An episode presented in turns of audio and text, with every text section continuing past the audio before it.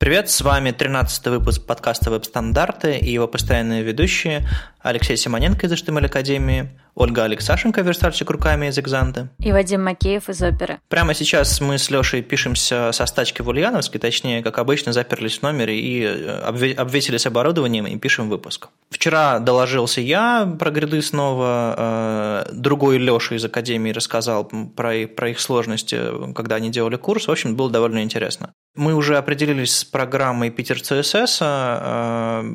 Мы на днях опубликуем все подробности, и, в общем-то, во вторник уже будет конференция.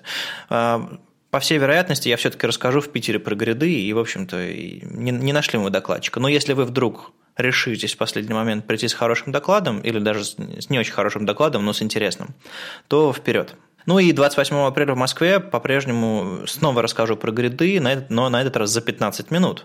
Вот это будет челлендж – впихнуть доклад получасовой в пятнадцать, но посмотрим, что из этого получится. А ребята из СПБ фронтенда, точнее, из команды HolyJS конференции, которая пройдет в Питере пятого июня, анонсировали цены на билеты. Самые первые билеты будут стоить две тысячи рублей, если вы будете тормозить, цена дойдет, дойдет до пяти. А еще у них, еще у них есть вариант э, онлайн-трансляции, к которой можно присоединиться там, за пять тысяч рублей э, одному человеку или за пятнадцать тысяч, если у вас там, не знаю, команда на работе хочет посмотреть. Судя по тому, что программа у них будет интересная, видимо, стоимость трансляции и вообще трансляция за деньги будет оправдана. То же самое с видео. Они выложат их, по-моему, не в, не в свободный доступ, а с потом подписчикам, тем, кто заплатил или заполнил анкету. В общем, плюсы и минусы платной конференции, в общем-то, все налицо. На этой неделе были некоторые новости про браузеры, ну, как бы не, свер... не следующие релизы просто, там, не знаю, там, я понимаю, что вышел Chrome пятьдесят, но, в общем, там, там ничего особо нового не было, того, что в канарейке или в бете не было. Но вот была интересная новость про то, что Mozilla, работая над проектом Positron, по сути, переписывая Electron, ну, такую штуку, которая позволяет делать десктопные, десктопные приложения на веб-технологиях, например, Atom работает на электроне, переписывая это все на технологии Mozilla, как то там Gecko и SpiderMonkey, JavaScript-овый движок, они начали проект SpiderNode. Это такая штука, которая позволит использовать на Node.js JavaScript-овый движок SpiderMonkey, то есть SpiderNode в этом случае. То есть у нас уже был ви восемь движок от Chrome в Node.js по умолчанию, потом пришел Microsoft, предложил ChakraCore, и проект вовсю идет, а потом пришла Mozilla, и на основе, кстати, опыта ChakraCore, а не с нуля совсем уж, начинает сейчас делать SpiderNode. То есть у нас начинается конкуренты, конкуренция JavaScript-овых движок внутри Node.js. Это, мне кажется, сделает все еще интереснее, и мы получим больше фич быстрее. Не знаю, что из этого в итоге выйдет, но инициатива довольно интересная. А ты не думаешь, что мы можем получить еще и каких-то проблем из-за этого? Ну вот, ты прикинь, ты делаешь какой-нибудь скриптик для ноды, а, и ты уже перестаешь понимать, где он будет запускаться. На ноде с ви восемь, на ноде с чакрой, на ноде со спайдером. То есть там ведь могут быть разные проблемы, и, и вообще придется... Вот я как-то раз писал в Твиттере, придется для каждой библиотеки говорить, где она запускается. То есть, знаешь, мы переносим на серверную часть, то есть на ноду, ну или на... Ну да, на серверную или на, на клишную, да, на командолайновые инструменты. Мы переносим ту же проблему, которая у нас есть сейчас в браузерах. То есть несколько разных реализаций, э, спецификаций. Так эта проблема есть уже. У нас есть Node.js на Windows, который э, очень часто вообще ничего не работает. Поэтому Microsoft с этим пытается что-то сделать. Э, не знаю, мне кажется, Node.js-программистам стоит, стоит узнать реальный мир, в котором э, сложности есть с кросс-браузерностью, кросс-платформенностью. Возможно, это позволит, э, сделает Node.js дружелюбнее к браузерам. В том смысле, что сейчас Node.js многие вещи могут запускаться только с помощью эй пи ай, которые есть в Node.js, а есть какие-то вещи, которые не работают в браузерах. Для этого используются всякие браузерифаи и прочие дела, но, в общем, может быть, это приблизит Node.js к браузерам. Вот эти такие кросс-платформные, кросс-браузерные сложности. Ты немножко сказал про Positron. Это ребята из Mozilla, правда, хотят сделать браузер на Atom?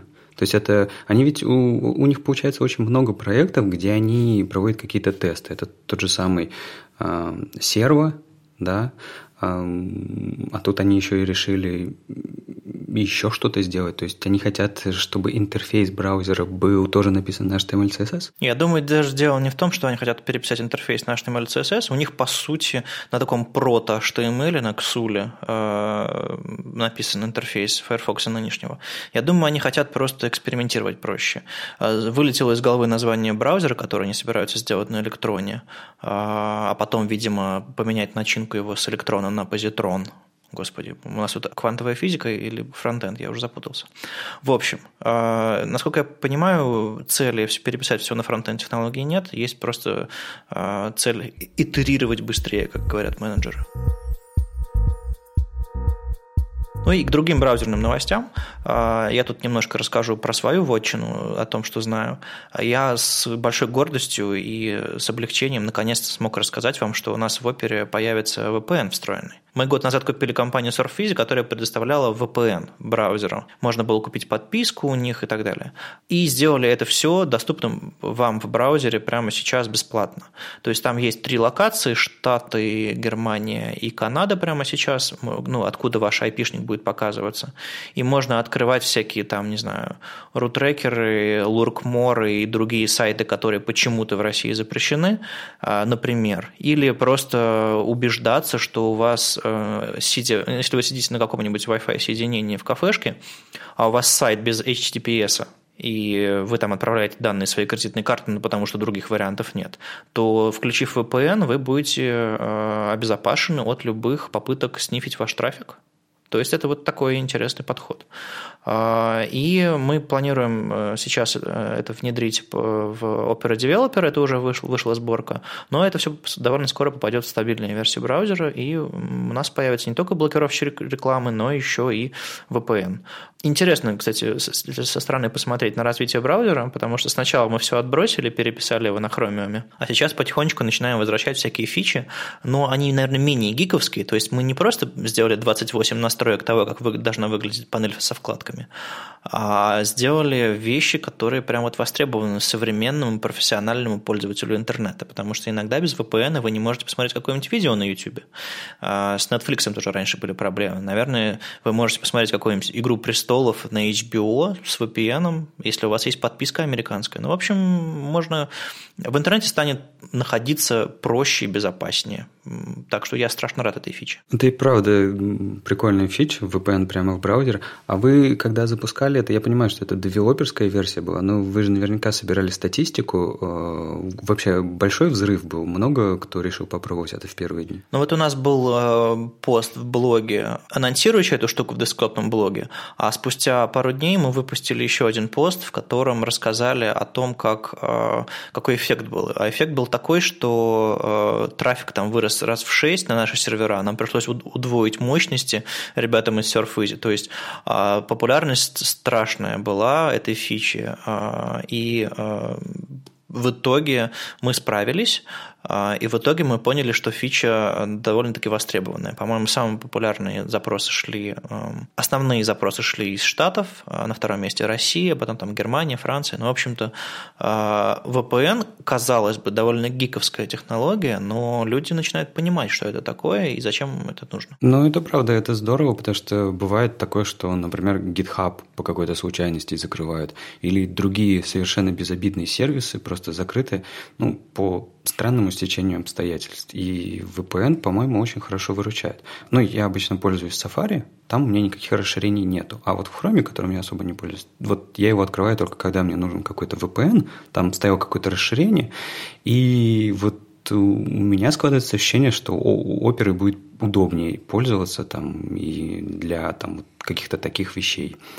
А вы не попробуете перенести этот же опыт на мобильные ваши браузеры? Или туда просто не вогнать ви пи эн? Ну, смотрите, ви пи эн вот в этой реализации, он сделан на уровне фреймворка внутреннего Chromium, где используется прокси. На его основе сделан AdBlocker, на его основе сделан ви пи эн. А большинство расширений браузерных – это просто расширения, которые перенаправляют трафик. И, соответственно, возможностей у них меньше.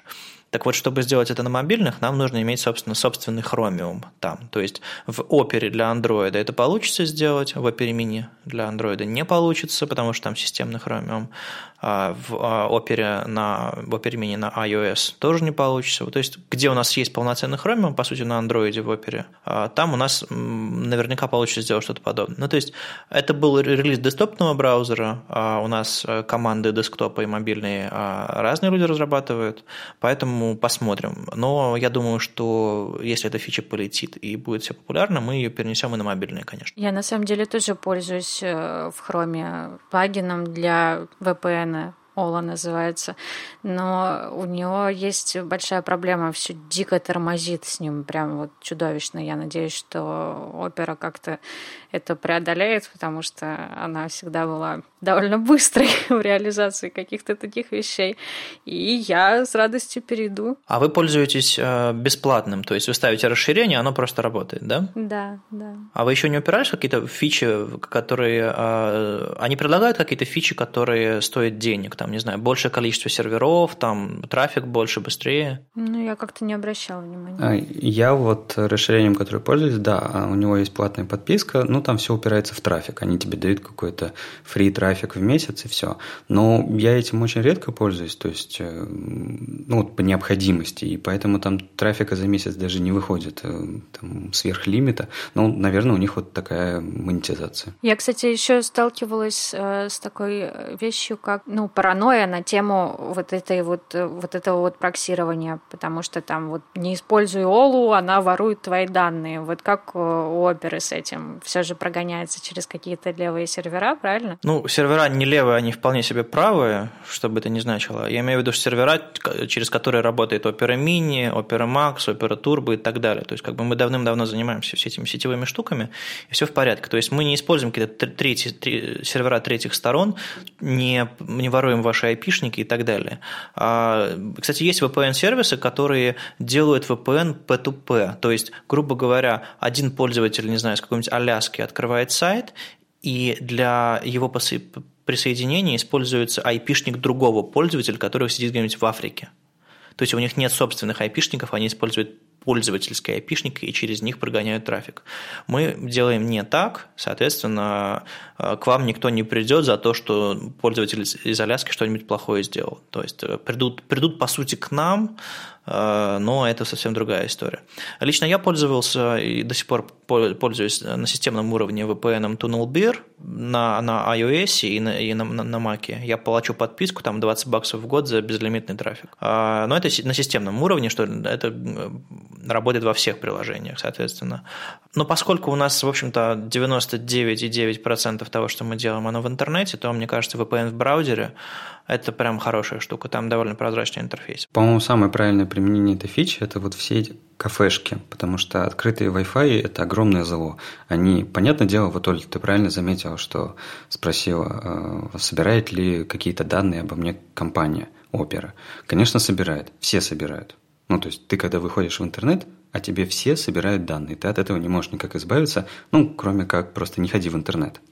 Но это ладно, они хотя бы как-то играют по общим правилам. А, а вот если ты зайдешь в кафе, вот мы сейчас находимся в Ульяновск, пойдем в какую-нибудь бургерную, зайдем туда во фри Wi-Fi, я бы вот очень э, побоялся бы заходить на какие-нибудь важные для меня сервисы, потому что ну, наверняка что-нибудь утечет. И в этом случае ви пи эн – это вот очень удобный способ. То есть это, это для обычных пользователей, в принципе. Просто нужно сделать так, чтобы им было понятно и удобно этим пользоваться. И ви пи эн внутри браузера, когда вы просто нажимаете одну кнопочку и все случается, очень удобно. На этой неделе вышла очередная интерпретация модульного подхода к верстке Maintainable си эс эс. Адам Сильвер рассказал о своем принципе использования стилей, что можно делать, что нельзя делать, что он рекомендует делать и так далее. Прозвучало довольно интересно, там восемь глав, и он начинает не с того, что блок, элемент, модификатор, ну вот знаете вот эту историю, а он начинает, какие имена классам нужно давать. как нужно реиспользовать, не реиспользовать классы. Что такое модуль, что такое компонент. Он использует немножко другую терминологию, чем ребята из БЭМа. Там блок и элемент, а у него модуль и компонент. И там у него еще есть модификаторы и, в общем-то, другие, другие вещи. В принципе, подход интересный, и мне очень нравится он тем, что он не просто говорит, это холодный принцип, а дальше воруй, убивай. Он, правда, рекомендует подход, который, в котором есть вещи, не, при, не приносящие мгновенного профита, но а, которые полезно и хорошо делать. Вот мне, мне чем понравился. Тут, конечно, пришли ребята из БЭМа и сказали, ну, господи, чувак взял и переосмыслил БЭМ просто другими словами. Но понимаете, если ты молоток, то для тебя все гвозди. Если ты из Яндекса, то для тебя все БЭМ. А, мне нравится, что люди приходят снова и снова с новыми интерпретациями модульной верстки подхода к разделению интерфейсов на компоненты. БЭМ – это не последнее слово. Можно называть это другими словами, можно приспосабливать это к своему процессу разработки. Мне очень понравилась эта статья, на самом деле, потому что она не столько и не только про модули, сколько вообще про разумный подход к верстке и там куча, с точки зрения уже опытного разработчика, там куча банальностей, но разъясненных очень простым, очень таким доступным способом. И я бы на самом деле очень рекомендовала эту статью новичкам, всем новичкам, чтобы не, ну, не думать, что БЭМ, да, это что-то вот такое единственно возможное. На самом деле, ну, прочитав эту статью, понимаешь, что любая... Любая идея о модульности, она как бы не связана с БЭМом. Она сама по себе, просто потому что это очень хороший способ работать. Моя любимая глава в, в этой книги, по сути, а не статьи, или там статьи из восьми частей, это реиспользование. Она начинается с фразы «Не пытайтесь реиспользовать стили». Парадоксально. То есть он говорит, как только вы начинаете писать что-то через запятую, селекторы, и там, повторять или придумывать универсальные классы, у вас получается такая, такая адская классянка. То есть так называемый Atomic си эс эс, когда вы начинаете писать там padding left, clear fix, red и так далее. То есть вы начинаете, по сути, писать inline стили, просто придумываете им псевдонимы в виде классов. И получается какой-то совершенно адский код, который смешивает в себе представления и содержимое. Звучит немножко старомодно, я понимаю, что все сегодня любят смешивать все подряд, но в итоге вы не можете найти хвосты, где, где вам править оформление.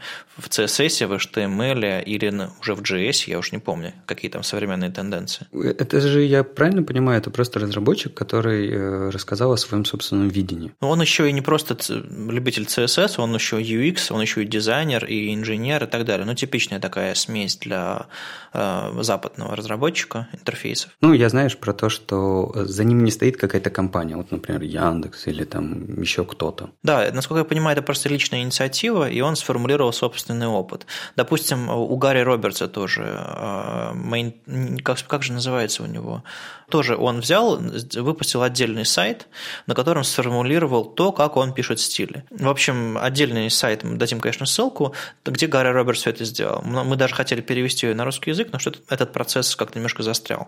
Знаете, напишите свой подход к написанию си эс эс, который используется в вашей компании. Возможно, вы поймете, по ходу дела сформулируете какие-то важные мысли, которые были, были устными договоренностями, и следующим участникам команды, который вы возьмете на работу, будет проще войти в ваш процесс. Поэтому писать подобные методологии, формулировать подобные методологии, даже если все уже десять раз написано, по-моему, полезно просто для организации процесса. Ну, знаешь, мы же в какой-то момент, у каждого разработчика была собственная методология. Я уверен, у тебя была собственная методология, у меня была собственная методология, у Оли была наверняка собственная методология, у всех в свое время ну. была своя методология. И в какой-то момент э, они стали как-то так кучковаться, то есть там все ближе к БЭМу стали, еще ближе к БЭМу или там, я не знаю, к другим э, методологиям. И в принципе вот этот Алекс просто повернул этот процесс, видимо, вспять. Он, говорит, видимо, хочет сделать так, что не бэмом все едино. Давайте все-таки смотреть на разные вещи, смотреть шире. Вот, например, у Артема Сапегина тоже есть такая своя собственная микрометодология верстки, он ее называет «Опор». Она тоже, в принципе, логичная. Он о ней тоже, у него есть страничка, он о ней рассказал. И там он тоже чуть-чуть смешивает лучшее, лучшее, что ему понравилось там в бэме, в смаксе, в ООО, си эс эс. И а как вы вообще считаете? Вот лучше, чтобы мы все как-то э, в одно место шли, там, например, ну, пускай будет бэм. То есть вы бы хотели, чтобы все ушли в бэм? Или вы хотели бы, чтобы, ну, там, появлялись новые методологии, пускай хоть немножечко измененные, но вот появлялись вот такие странички с описанием этого? Я вот просто для себя еще не сформировал, что лучше. Ну, мне кажется, что... С одной стороны, конечно, хорошо, если бы у нас были какие-то общие для всех конвенции, потому что мы бы получали код, с которым могут работать абсолютно все. С другой стороны, застрять в чем-то одном, это значит застрять в чем-то одном и не получить какой-нибудь новой суперконцепции. Поэтому я даже не знаю, какой тут правильный ответ. Ну, я, как обычно, за конкуренцию, как обычно, за разнообразие, за максимальное количество форм, по сути, за эволюцию. Эволюция ведь как идет? Путем проб и ошибок. Кто никто не, не смог приспособиться, кто э, смутировал в какую-то непонятную, не, неполезную сторону, тот погиб. И э, я рад, что у нас появляются новые вещи, новые подходы, даже если они похожи на что-то другое. Аминь. На этой неделе еще Дэвид Кларк на си эс эс Tricks сайте написал такой гостевой пост, где он рассказал, как сейчас лучше всего линтить ваши си эс эс-файлы. Ну, в две тысячи шестнадцатом году, знаете, так любимые статьи. Он рассказал про Stylelint. И Stylelint – это, как оказалось, очень мощный инструмент. Я бы сказал, там несколько инструментов. Это Stylelint, Stylefmt и Sorting Properties, наверное. Вот эти три инструмента, которые вместе делают невообразимое с вашим кодом. Ну, что они делают? Они – это нормальный современный линтер вашего си эс эс-кода. Он построен на вашем любимом PostCSS. Он плагинный, он, в принципе, придерживается архитектуры такой же, как в ESLint, то есть каждое там какое-то правило, оно определено отдельным плагином. И, ну, вы понимаете, это очень хорошо ложится на PostCSS. У них уже сформировано громадное количество плагинов, решающие там повседневные проблемы написания стилей. И вообще инструмент выглядит очень мощно. Мы недавно в Академии его прикрутили, потому что весь наш сейчас новый фронтенд, он использует только PostCSS, а си эс эс Comb, к сожалению, не работает поверх PostCSS. И вот Виталик приехал после дампа, весь такой заряженный после доклада, и думает, давай-ка я сделаю это все, настрою все как надо, по нашему код-гайду, который у нас давно уже существует. И написал правила все необходимые, и работает очень круто, работает, правда, быстро, делает очень много магии. То есть, смотрите, он делает даже такую магию, как правило, как вы хотите использовать амперсанды в вашем препроцессоре. То есть вы можете сказать, что э, я хочу, чтобы у меня было все в амперсантах, или я не хочу, чтобы амперсанты использовались как составная часть имени класса, но при этом я хочу, чтобы амперсанты использовались как э, обращение к псевдоэлементам или к псевдоселекторам каких-то элементов. И это все можно задать с помощью правил Stylelint. То есть Stylelint будет вам э, подсвечивать, э, где вы неправы, а Stylefmt будет форматировать, то есть автофиксить э, все ваши ошибки. Мы вот попробовали, нам очень нравится. И, ребята, а вы, вы уже пробовали или как вам хотите? Я когда-то давно читал доклад, а сейчас самый свой первый доклад на конференции, си эс эс Management назывался. Очень-очень крутое название, по-моему. Надо книгу такую написать. Там я рассказывал, как я пишу си эс эс. Тогда еще имело смысл рассказывать, как я его подключаю на странице, там, линком, импортом, ненужным импортом и так далее. Довольно интересно было. И, кроме прочего, я говорил, как я пишу саму, собственно, саму форму блока с декларациями, с свойствами, значениями. И у меня был специальный способ. Там я после двоеточия не ставил пробел. Сейчас половина аудитории открыла рты. Я до сих пор отбиваю закрывающую фигурную скобочку, чтобы удобнее было древовидно си эс эс писать и так далее, и так далее. Были, были еще другие более сложные правила. Я писал хекс цвета апперкейсом, я писал имена, имена элементов тоже прописными буквами, имена эйч ти эм эл элементов, я имею в виду, там типа ти ди или там ссылку какую-нибудь. И со временем мой стиль написания си эс эс менялся, и я перестал писать капсом имена, имена тега, перестал писать капсом там, цвет, имена цветов. Буквально несколько недель назад я перестал убирать пробел после двоеточия. Но каждая вот такая перемена, она с большими сложностями мне давалась, потому что годы опыта, и ты такой... Ах! И каждый раз через себя перешагиваешь. А вот когда у тебя есть линтер, и не просто линтер, а форматер, там есть Stylefmt, такая штука, тебе гораздо проще менять свой собственный код-стиль. Вот, вот что интересно. Не просто писать, как ты хочешь, а потом переформатировать что-то другое, а именно менять его. То есть привыкать к новым привычкам, потому что э, тебе он сразу говорит, где ты не прав, и э, он может автоматически фиксить эти э, код-стилевые проблемы. Я уже поставил плагин для, для Atom, который все это делает на основе э, Stylelint э, конфига. Э, я уже почти дописал свой... Э, э, конфиг для Stylelint собственный, для того, чтобы включать его во все свои проекты, которые, в которых я пишу си эс эс. Ну, чаще всего я один пишу эти стили, поэтому они для меня самого, чтобы следить за правильностью исполнения всего этого дела. Ольга, а ты пробовала какие-нибудь линтить именно си эс эс, или у тебя просто в голове линтер встроенный? Ну, у меня немножко другой подход. У меня си эс эс комп встроен в мой редактор, и поэтому... Ну, если я очень быстро пишу что-то как попало, я потом нажимаю кнопочку, и все становится красиво. Вот.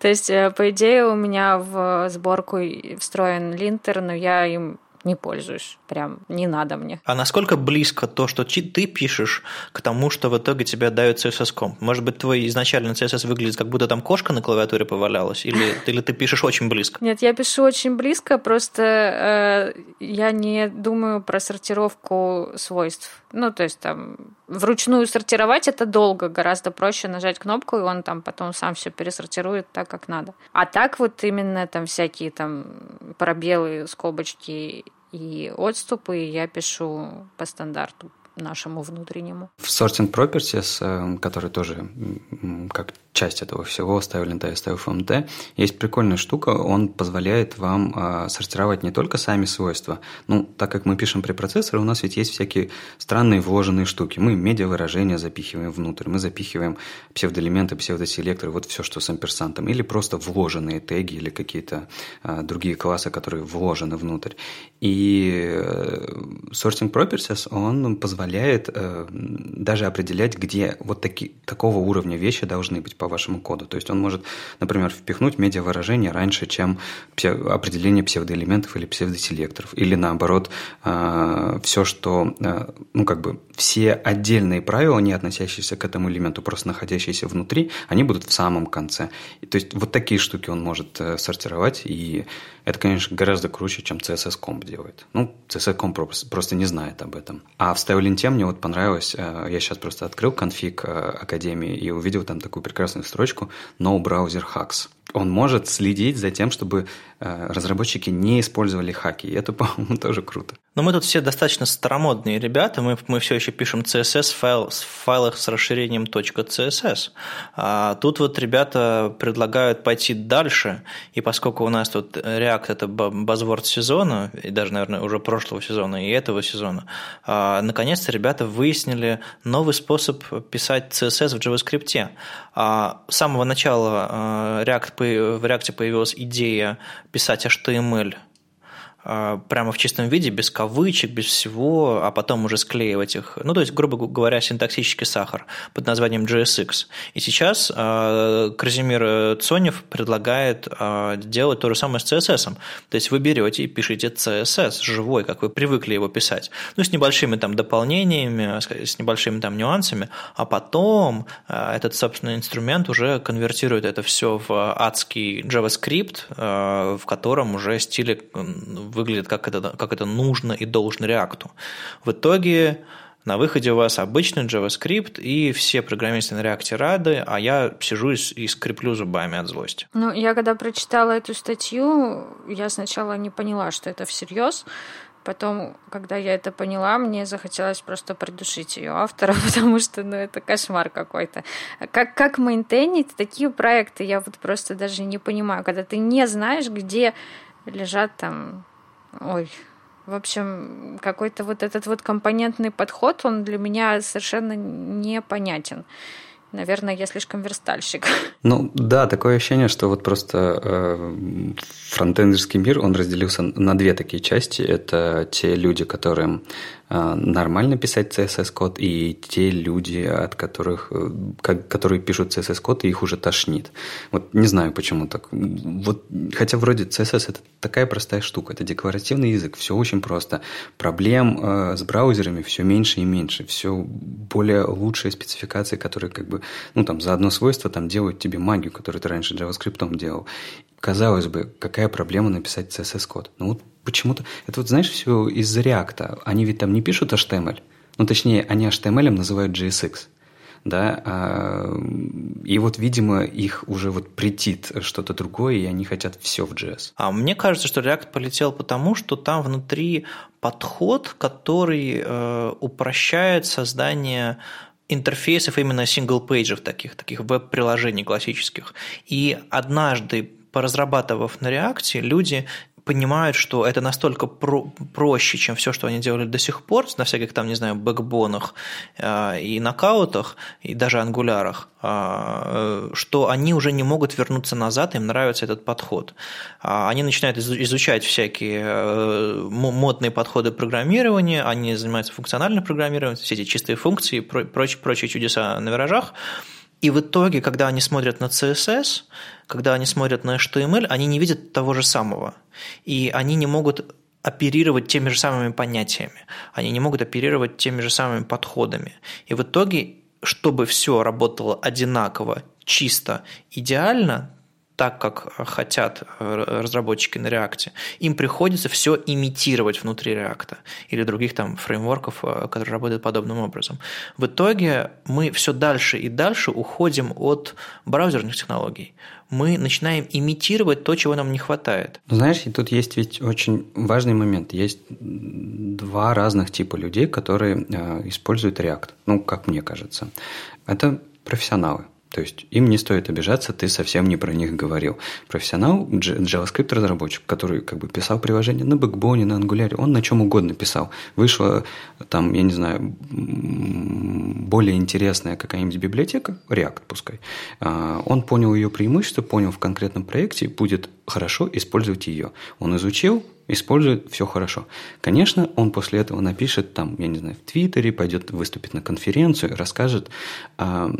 неопытным разработчикам, которые еще не разобрались в JavaScript, которые еще с jQuery не успели слезть, расскажет о том, как это невероятно круто, как невероятно кру- крут компонентный подход, как вообще все становится там на свои места, и там все замечательно. И они, конечно же, пойдут, ринутся читать э, старт, э, эти стартер-кит, э, загрузят React, посмотрят, как это работает, и на- будут пытаться делать. Вот такие ребята, ты, наверное, больше про них. Их можно назвать React-разработчиками.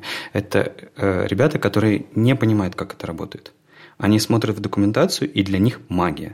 Это вот как, как про бутстрапщиков, да? Э, что можно про них сказать? И их спрашиваешь, э, как сделать сетку. Ну, поставь вот этот класс, и будет сетка. То есть они не понимают, как она работает. И я, сейчас появляется огромное количество... Правда, появляется огромное количество React-разработчиков, ровно таких же, как были э, интеграторы jQuery-плагинов. То есть просто интеграторы jQuery. Я, я не знаю, как лучше назвать этих ребят про React, э, потому что плагинов вроде нет, интеграторы компонентов. Вот. Но это на самом деле плачевно. То есть э, просто тут нужно... Вот мы с вами все такие классные профессионалы. Э, нам нужно помнить о том, что когда мы что-то рассказываем кому-то, мы вообще... меняем их мнение, мы влияем на людей. И нужно помнить об этом и как-то, ну, напоминать о том, что, ну, ты, конечно, попробуй React, но вообще хорошо бы тебе еще и JavaScript выучить перед этим, а не после. потому что это важно, это очень важно. У нас появляется огромное... пласт разработчиков не пойми чего. Мне еще немножко не нравится, что разработчики, э, там, будь то они профессионалы или новички на React или на подобных э, вещах, приходят к верстальщикам, которые как бы работают там чуть ли не в отдельном отделе, и говорят: а сейчас ты будешь писать си эс эс внутри джей эс, потому что нам так удобно. И в итоге получается, что они очень многое, многие подходы и многие дела подминают под себя. И все начинает подчиняться подходу, который придумали в Фейсбуке для решения их задач, и в итоге мы вынуждены прогибаться под то, что нам, по сути, не нужно, но модно и молодежно. Ну, надо отдать должное. Специалист на React сейчас получает больше всех. А я еще знаю другие профессии, в которых можно заработать гораздо больше денег. Там обычно все связано с наркотиками и оружием. А еще можно сниматься в порно. Спасибо, Оля. Извините. Ну, на самом деле, я понимаю логику программистов на React, что они хотят все инкапсулировать, и в том числе и стили засунуть внутрь своих компонентов.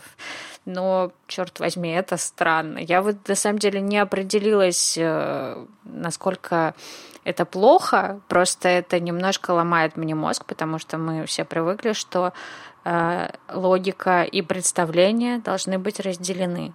Ну вот, не знаю, какие-то новые подходы. Надо, наверное, тоже не отпихиваться всеми ногами и руками, а попытаться понять, насколько это хорошо или насколько это плохо. Ну вот тут Сара Дрестер давным-давно уже... давным-давно, месяцок назад, наверное, писала на си эс эс Tricks, как она там изучила React за несколько дней. И, в принципе, можно порекомендовать подобное руководство читать, чтобы понимать, что происходит. Просто относитесь ко всему с меньшим восторгом и с большей долей критичности, потому что фреймворки приходят и уходят, а браузерные технологии остаются. И знаете, почему так происходит? Потому что фреймворк разрабатывает одна компания, а браузерные технологии разрабатывают конкурирующие компании и реализуют их независимо друг от друга. И поэтому в споре рождается истина, в споре рождаются технологии, ну уж не с претензией на вечность, но с претензией на долговечность, по крайней мере, точно. Ну и раз уж мы заговорили о долговечности, давайте немножко поговорим про параллакс. Оля, ты как... верстальщик руками. А, наверняка любишь параллакс и делала не один сайт на нем. А, скажи, зачем? Ну, на самом деле нет, все не так плохо. Я делала верстку для параллакса, ну, так как я не пишу джей эс сама, да, то есть я готовила только какие-то верстальческую часть, которую потом оживляли. А зачастую это были кейзы типа мы делаем мультик, а, то есть кейс вполне подходящий для параллакса, то есть человек что-то там крутит на странице, ему прямо показывается мультик, какие-то вот переходы, например, мы делали для, а, дай бог памяти, для Samsung, по-моему, какой-то промо-сайт с использованием Angry Birds, ну то есть человек крутит, там какие-то птички летают, что-то там... Прикольно, то есть для таких вещей параллакс вполне себе нужен. Для каких-то небольших оформительских эффектов, там типа, ну, не знаю, уезжающая шапка вверх красиво, но тоже почему нет? А, собственно, это все к чему? Тут отличные а, серия видео «Diving in Parallax» а, называется. Си Джей Гэммон. Классный чувак. Я вот посмотрела а, все эти видео и... Помимо того, что он там рассказывает про параллакс, он э, рассказывает про Canvas, про эс ви джи, про какие-то небольшие техники, как это вот все делать. Мне очень понравилось, очень доступно. Оно, конечно, на английском, но у него достаточно понятное произношение. Показывается все на экране, весь код, который он пишет. Конечно, там на последних видео уже начался такой JavaScript, который я перестала понимать, что там происходит, но прикольно описанные техники, прям вот посмотрите, очень рекомендую. А вообще, по сути, параллакс сейчас уже немножко уходит в прошлое, по моему опыту, то есть делаются много всяких там промо-страниц, но уже никакого параллакса. Кстати, а есть ли жизнь... Нет, а есть ли параллакс Параллакс без JavaScript? Ну, параллакс без JavaScript есть, но он такой немножко убогенький. То есть там на си эс эс три анимациях так себе. Там же нельзя воровать прокрутку. Ах, ну да, да, да. Там же. Как же без джей эс воровать и убивать? А, да, там, по-моему, си эс эс-ные параллаксы устроены на трехмерном, трехмерном си эс эс, когда там перспектива описывается, и из-за, из-за нее объекты по-разному прокручиваются. В общем, что-то такое, я видел какие-то подходы. А, просто, в принципе, в принципе, фича оформительская. И э, простейший базовый параллакс, мне кажется, должен работать на чистом си эс эс. Так что, может быть, у нас нам пора написать спеку си эс эс параллакс. Господи, надеюсь, нет. А, что интересно, а, у нас есть такой динозавр а, веб-дизайна в России, называется студия Артемия Лебедева. Технологии а, студии продолжают меня удивлять с каждым, с каждым новым выпущенным сайтом. Я последние месяцы меньше слежу за их а, успехами, но я заметил, что они начали использовать параллаксы у себя на промо-страницах проектов. Ты открываешь, прокручиваешь, а там что-нибудь такое выплывает. Или как-нибудь неестественно себя ведет. К чему это мы все говорим? Ребята, будьте внимательнее к, к тому, как вы делаете интерфейс. Людей может укачивать от ваших параллаксов. А еще, когда вы делаете воровство прокрутки, когда вы просто отключаете прокрутку и делаете ее собственными средствами, есть еще такой момент. На разных платформах и на разных устройствах все работает по-разному. Есть такая вещь, как инерционная прокрутка. Есть прокрутка, на, на Mac прокрутка инвертирована по сравнению с Windows. То есть вы толкаете на тачпаде экран в одну сторону, а он у вас движется в другую сторону. То есть как будто вы делаете это, это на, на каком-нибудь быть планшете. И, соответственно, если вы сверстали свой классный интерфейс на, на Windows, и у вас с помощью мышки с двумя кнопками все прекрасно работает, потратьте время, ну, во-первых, не делайте так, но если вам пришлось сделать, потратьте время и протестируйте, как это работает, во-первых, на тач-устройствах, а во-вторых, на десктопах с тачпадами маковскими, потому что там все работает несколько иначе. И я регулярно вижу сайты, на которые ты заходишь, м-м, классно, кручу вниз, раз, он прокручивается до конца. Или я хочу сфокусироваться на, какой-то, на каком-то разделе сайта, ну вот в этой длинной колбасе, а, а он мне не дает до нее докрутить, потому что он, он лучше меня знает, куда мне нужно. Тестируйте, пожалуйста. Мне кажется, в параллаксах как раз-таки, да, две главные проблемы. Это производительность и прокрутка. Я не знаю, почему обе эти проблемы забивают. Потому что с производительностью это самое важное. Это же продающая страничка, она должна продать. А когда у вас все тормозит, вы ничего не продадите. А с прокруткой, ну, это просто отвратительно. Если я хочу перейти вниз сайта, почему вы мне это запрещаете? То есть, и, и, а главное, нет никакой проблемы сделать так, чтобы работало с обычной прокруткой. Вообще нет никакой проблемы.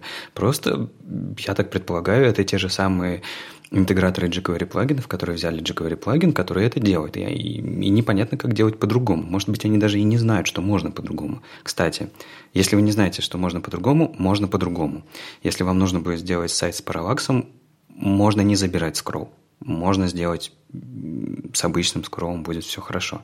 Но я, знаешь, тут еще одну вещь вспомнил. Очень часто, ну, такие вот типичные сайты, на них еще такая картинка на весь, на весь первый экран, и там такая иконочку ставят, мышку такую, типа скроль. Меня все время это, как говорят, бомбит меня очень сильно, потому что у меня нету мышки. Что, что мне делать? Вот у меня нету мышки, как мне все вообще нельзя крутить? Встань, купи мышку и пользуйся нашим сайтом. Все продвинутые пацаны уже пишут просто scroll down и не рисуют там мышку. Ну, это вот продвинутые, видишь, еще, еще не до всех этот опыт дошел. Ладно, давайте мы вернемся к продвинутости и немножечко поговорим про прошлый выпуск. Я в прошлом выпуске рассказывал про прогрессивное веб-приложение, про список, который мы сделали с ребятами из нашей команды. И в этом, на этой неделе я с удовольствием, ну, точнее, уже скорее на следующей, с удовольствием добавлю туда сайт Booking. Ребята из Booking подхватили идею прогрессивных веб-приложений, докрутили на сайт манифест, докрутили сервис-воркеры с помощью сервис-воркер Toolbox, библиотечка от Гугла, и у них там есть разные стратегии для, допустим, для эйч ти эм эл, типа сначала сетка, для других ресурсов друг, другие. В общем, довольно интересно они расписали у себя в блоге о том, как они сделали прогрессивное веб-приложение из своего сайта. Ну, теперь осталось только островку добавить, сервис-воркер. Есть еще одна тема, в которой я немножко поморализаторствую. На этой неделе вышло две, две статьи почти об одном, про доступность. И Франческо Шварц написал довольно интересную заметку, небольшую совершенно, про эстетику невидимого. А, о чем речь? Представьте, что вы делаете в футере вашего сайта три иконки – Twitter, Facebook и ВКонтакт, например. И дизайнер вам нарисовал три иконки просто. Вы открываете эйч ти эм эль, и что вы делаете? Давайте сейчас, ребята, поверстаем в уме. Оля, вот что ты сделаешь, когда тебе дизайнер нарисовал три иконки, и они должны быть ссылками на Twitter, Facebook и ВКонтакт? Как ты сверстаешь? Во эйч ти эм эль? Что ты напишешь? Ну, я сделаю ссылки. А... Ну, типа, ахрев, дальше. В зависимости от того, как мне будет удобнее и быстрее, я либо положу внутрь эс ви джи, либо там эс ви джи через стиль подключу. Вот. Если это будет внутри натуральная иконка, например, эс ви джи, там можно подписать какой-нибудь тайтл. Ну, наверное, примерно так же, как и Оля, если мы работаем с эс ви джи, это будет просто картинка внутри э, ти джи эй, то есть тоже ахрев, а по поводу... Титлов я не знаю. Я иногда их добавляю, иногда не добавляю, и я не знаю, от чего это зависит. Ну вот, а как бы сделал я? И как предлагает делать Франческо Шварц, когда я верстаю такую штуку, я делаю ссылку, а хрев, в хрев, естественно, нормальный ю ар эл, внутри я пишу текст, я пишу Twitter, Facebook и ВКонтакт словами, русским, по-русски или по-английски, закрываю тег. То есть у меня готово три ссылки текстовые, а потом я чаще всего заворачиваю эти текстовые ссылки в дополнительные спаны, прячу их Visually Hidden классом, в зависимости, какой у вас, какой у вас пример есть, а потом самой ссылке даю блок и задаю фоновые картинки. Можно туда вставлять эс ви джи, понятное дело, можно туда вставлять эй эм джи и прописывать alt и так далее, но смотри, в чем проблема. Очень много верстальщиков делают пустую ссылку, то есть а, тут же закрывающий тег, а потом на ней классом прописывают, не знаю, Twitter, ВКонтакте, Facebook, а потом уже через, через си эс эс задают какой-то класс. И в итоге что мы имеем на странице с точки зрения поисковика, с точки зрения пользователя, который не видит ваш сайт, с точки зрения человека, который... с точки зрения отвалившихся стилей, мы имеем... три пустых ссылки, и непонятно, куда они ведут, потому что, прежде чем на них, ты на них кликнул, они не имеют содержимого. Содержимого ноль. Содержимое можно задавать разным образом, и, наверное, тайтл внутри эс ви джи – это плохой вариант, alt внутри картинки или просто текст, который вы спрячете – это хороший вариант. Именно об этом говорит Франческо Шварц в «Эстетике невидимого». Если у вас единственный вид вашей иконки – это просто картинка, добавьте к ней текст, спрячьте его, чтобы это было удобно. Расскажу о другом примере. У нас, допустим, на сайте Девопера в дизайне, который я там накидал, но я в основном дизайню в браузере наш, наш сайт, у нас есть разделы на главной странице. И по дизайну, как мне показалось, давать имя, заголовок каждому разделу избыточно. То есть у нас слева колонка новости, в центре у нас статьи, и справа там еще что-то, теги, допустим. Так вот, я каждому разделу даю заголовок, пишу эйч два новости, эйч два статьи, эйч два теги. И там, где я не хочу, чтобы эти заголовки были, я их визуально прячу. То есть, глядя на сайт Девопера, вы сразу понимаете, что новости, а что статьи, но если вы используете Assistive Technologies, технологии доступности вспомогательные, вы можете прочитать, к чему относится этот раздел и что следует после вашего заголовка. Вот это эстетика невидимого, когда вы думаете о документе, о содержимом, а потом вы уже начинаете верстать, чтобы это было красиво. Знаешь, вот ты спрашивал по поводу, как мы сверстаем, да, и рассказал о том, что ты бы вставил туда текст внутри этого элемента. На самом деле, э, огромное количество людей так и делало раньше. И Оля, видимо, тоже. Мы тебе рассказали, как бы мы это делали сейчас, и вот очень важный момент был про эс ви джи, потому что и правда, как только появился эс ви джи, как только мы убрали иконочные шрифты, потому что с иконочными шрифтами работало ровно так. У нас был текст внутри элемента, и мы как-то там добавляли туда иконку. А вот когда появился эс ви джи, когда мы его инлайним внутрь, почему-то вот эта идея вставить текст пропала у всех. Я вот смотрю на сайты, вообще повально у всех пропала эта идея. Раньше я всегда видел там вот, вот эти социальные иконки, там ВКонтакте, Фейсбук, прямо было э, текстом написано.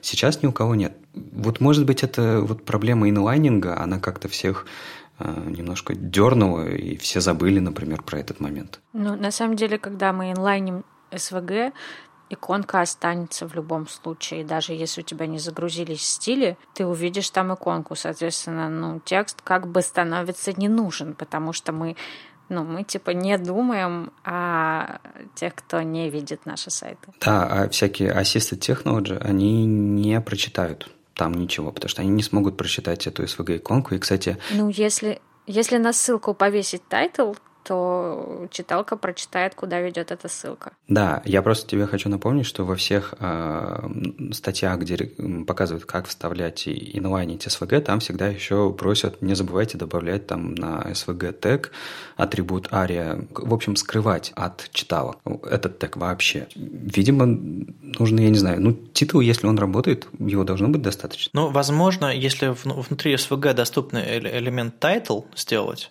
и поставить туда текст, то если вы инлайните вашу иконку с соцсетью, то и читалка прочтет этот тайтл внутри эс ви джи. Возможно.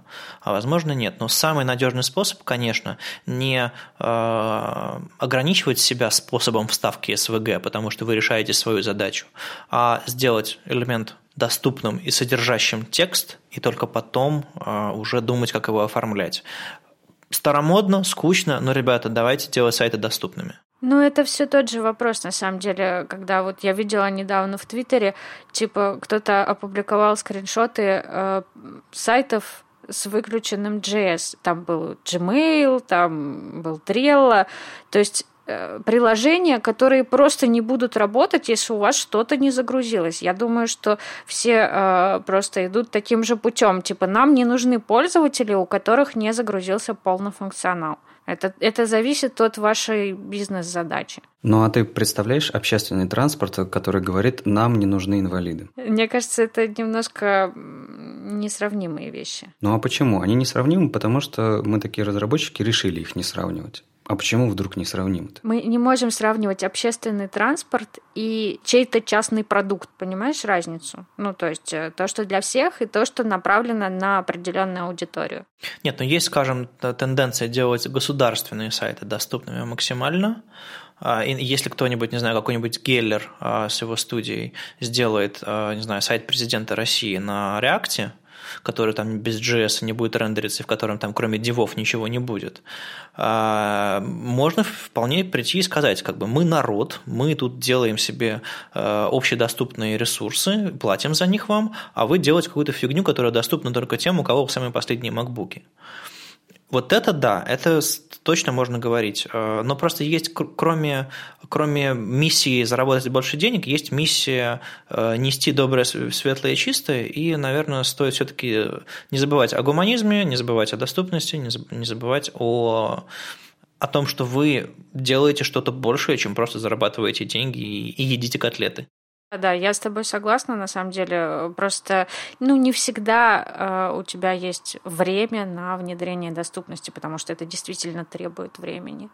А, но если время есть, то, конечно, делайте так, это очень хорошо. К слову о доступности образования. Мы, Саша, который гендиректор Штемель Академии, он проводит лекции про прогрессивное улучшение на базовом курсе, и у него как раз в последнее время появилась идея о том, что вот ученики в течение там, месяца верстают макет, а он хочет на последней лекции, которая про прогрессивное улучшение, взять и м-м, выкинуть всю верстку и сказать, ребята, а давайте мы теперь выключим и стили, и картинки, и все остальное, и посмотрим, как выглядит ваш документ. И начнет вместе с учениками переверстывать его таким образом, чтобы он выглядел хорошо как документ. В принципе, как документ. То есть это сейчас как задумка, но вот к вопросу доступности и ну, появлению новых каких-то кадров, по-моему, если в базовом образовании рассказывать про доступность и про нормальное прогрессивное улучшение, потом при разработке сайтов не должно уходить так много времени на доступность, потому что ведь главная проблема в чем? Ты не знаешь, как это работает. Ты не знаешь, как тестировать, ты не знаешь, как писать так, чтобы было доступно. То есть тебе нужно угрохать огромное количество времени просто, чтобы узнать, а что если ты уже знаешь. Наверняка это не так много времени требует. Ну, кстати, у меня есть еще другая идея для вас. Давать людям послушать, как сайты звучат. Не как они выглядят, а как э, VoiceOver или Javs э, читает их. И тогда люди поймут, что они делают что-то не просто для того, чтобы это красиво выглядело, а для того, чтобы люди могли получить доступ к, к информации, прежде всего. И Стивен, Стивен Фолкнер э, на этой неделе опубликовал черновик документа, который, вероятно, станет каким-то там вспомогательной спецификацией ви три си-шной, об интерфейсах э, эйч ти эм эль-элементов, не внешних интерфейсов, а голосовых интерфейсов. И он приводит э, варианты того, как экранные читалки читают различные эйч ти эм эль-элементы. И мы э, сейчас вам покажем, как они звучат. Banner. Heading level one header element. Banner end. Complementary information. Lorem ipsum dot dot dot. Complementary information and эйч ти эм эль пять element link. И также я могу рекомендовать э, в продолжении темы доклады Леони Уотсон. Она приезжала на Frontox в Екатеринбург, она выступала на других конференциях. Э, довольно интересный взгляд на доступность э, от человека, который не может воспринимать ваши интерфейсы глазами. И ее опыт лично меня очень сильно подвинул в эту сторону. Я посмотрел ее доклады, и я понял, что это живой человек, который не видит то, что я верстаю, но может прочитать.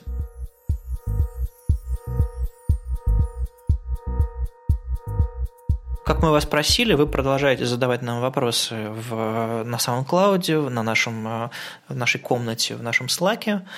И один из вопросов был недавно, какие подкасты слушают ведущие. Но мы же тут подкаст записываем, мы наверняка суперпрофессионалы в, в прослушивании подкастов тоже. Но тут какая история? Мы подкасты, ладно, скажу за себя, я подкасты не слушаю, я их записываю. Звучит немножко странно, но, но, но все на самом деле так. Когда-то я пошел с самого первого выпуска слушать подкаст «Аэростата» Бориса Гребенщикова, где он рассказывает про музыку. Оттуда я вытащил огромное количество интересных групп, выслушал интересные факты из биографии моих любимых музыкантов. Короче, тем, кто, кому нравится узнавать и искать новую музыку, я очень рекомендую подкаст «Аэростат». Он немножко дидактический такой, немножко, немножко старческий, но если вы любите музыку, вам, мне кажется, понравится. Естественно, когда мы запускали подкаст «Веб-стандарта», мы слушали, и я сам слушал «Радио-джи эс», «Фронтфлип» и другие подкасты похожие. Я пару раз записывался в подкастах, но вот регулярно опыт, регулярно привычки слушать подкасты у меня самого нет. Я слушаю наши выпуски по несколько раз, когда их монтирую, поэтому, видимо, мне этого хватает. Ну, я вот почти не слушаю подкасты. На самом деле даже можно сказать, что я вообще их не слушаю, потому что мне трудно немножко воспринимать информацию на слух. А участвовать в подкастах меня заставили. Что, что в первом я когда-то записывалась в ноунейм подкасте про Руби, а что в этом. Ну, то есть мне все нравится, очень весело, но сама я не знаю, как это на самом деле делать правильно. Ну, а я слушаю только, пожалуй, постоянно это Радио-джи эс. Ой, нет, не Радио-джи эс. Радио-джи эс я слушаю не постоянно, иногда, а постоянно слушаю Радио-Т. Ну, это просто один из старейших подкастов, и как-то просто уже привычка сложилась, потому что слушаю его очень давно. Тоже выпускают его каждую неделю, и иногда интересно, иногда не очень, иногда смешно, иногда не очень. Ну, просто это подкаст, который такой динозавр, у них там, я не знаю, какой трехсотый выпуск, четырехсотый, вы просто прикиньте эту цифру. Это как бы очень много, столько подкасты не живут. Слушай, у меня есть очень два важных вопроса. Во-первых, Радио-Т или Радиот? Ну, они называют Радиот. То есть, идиот, Радиот. Ну, это уже все домыслы. Окей, и, наверное, второй вопрос. Бобук или Бабук? Я не знаю, я же с ним не общаюсь. Вот ты с ним общаешься, ты говоришь периодически «бабук». Я, я ни разу не хватило смелости подойти и сказать: «Гриша, все-таки как?» Ну, насколько я слышал, как он в подкасте периодически говорит, он говорит «бабук». Наверное, так правильно, но я могу ошибаться, но предположу, что ему все равно. Ладно, на этом мы будем заканчивать наш э, несчастливый тринадцатый выпуск. Надеюсь, как бы кернел паника ни у кого не будет, прежде чем мы остановим запись. Поэтому спасибо, что слушали. С вами был тринадцатый выпуск подкаста «Веб-стандарты», его постоянные ведущие Алексей Симоненко из Штемель Академии, Ольга Алексашенко, верстальщик руками из Exanta, и Вадим Макеев из Оперы. Услышимся на следующей неделе. Заходите к нам в Slack, пишите комментарии. Нам интересно узнать, что вы думаете. Счастливо! Чао! Пока!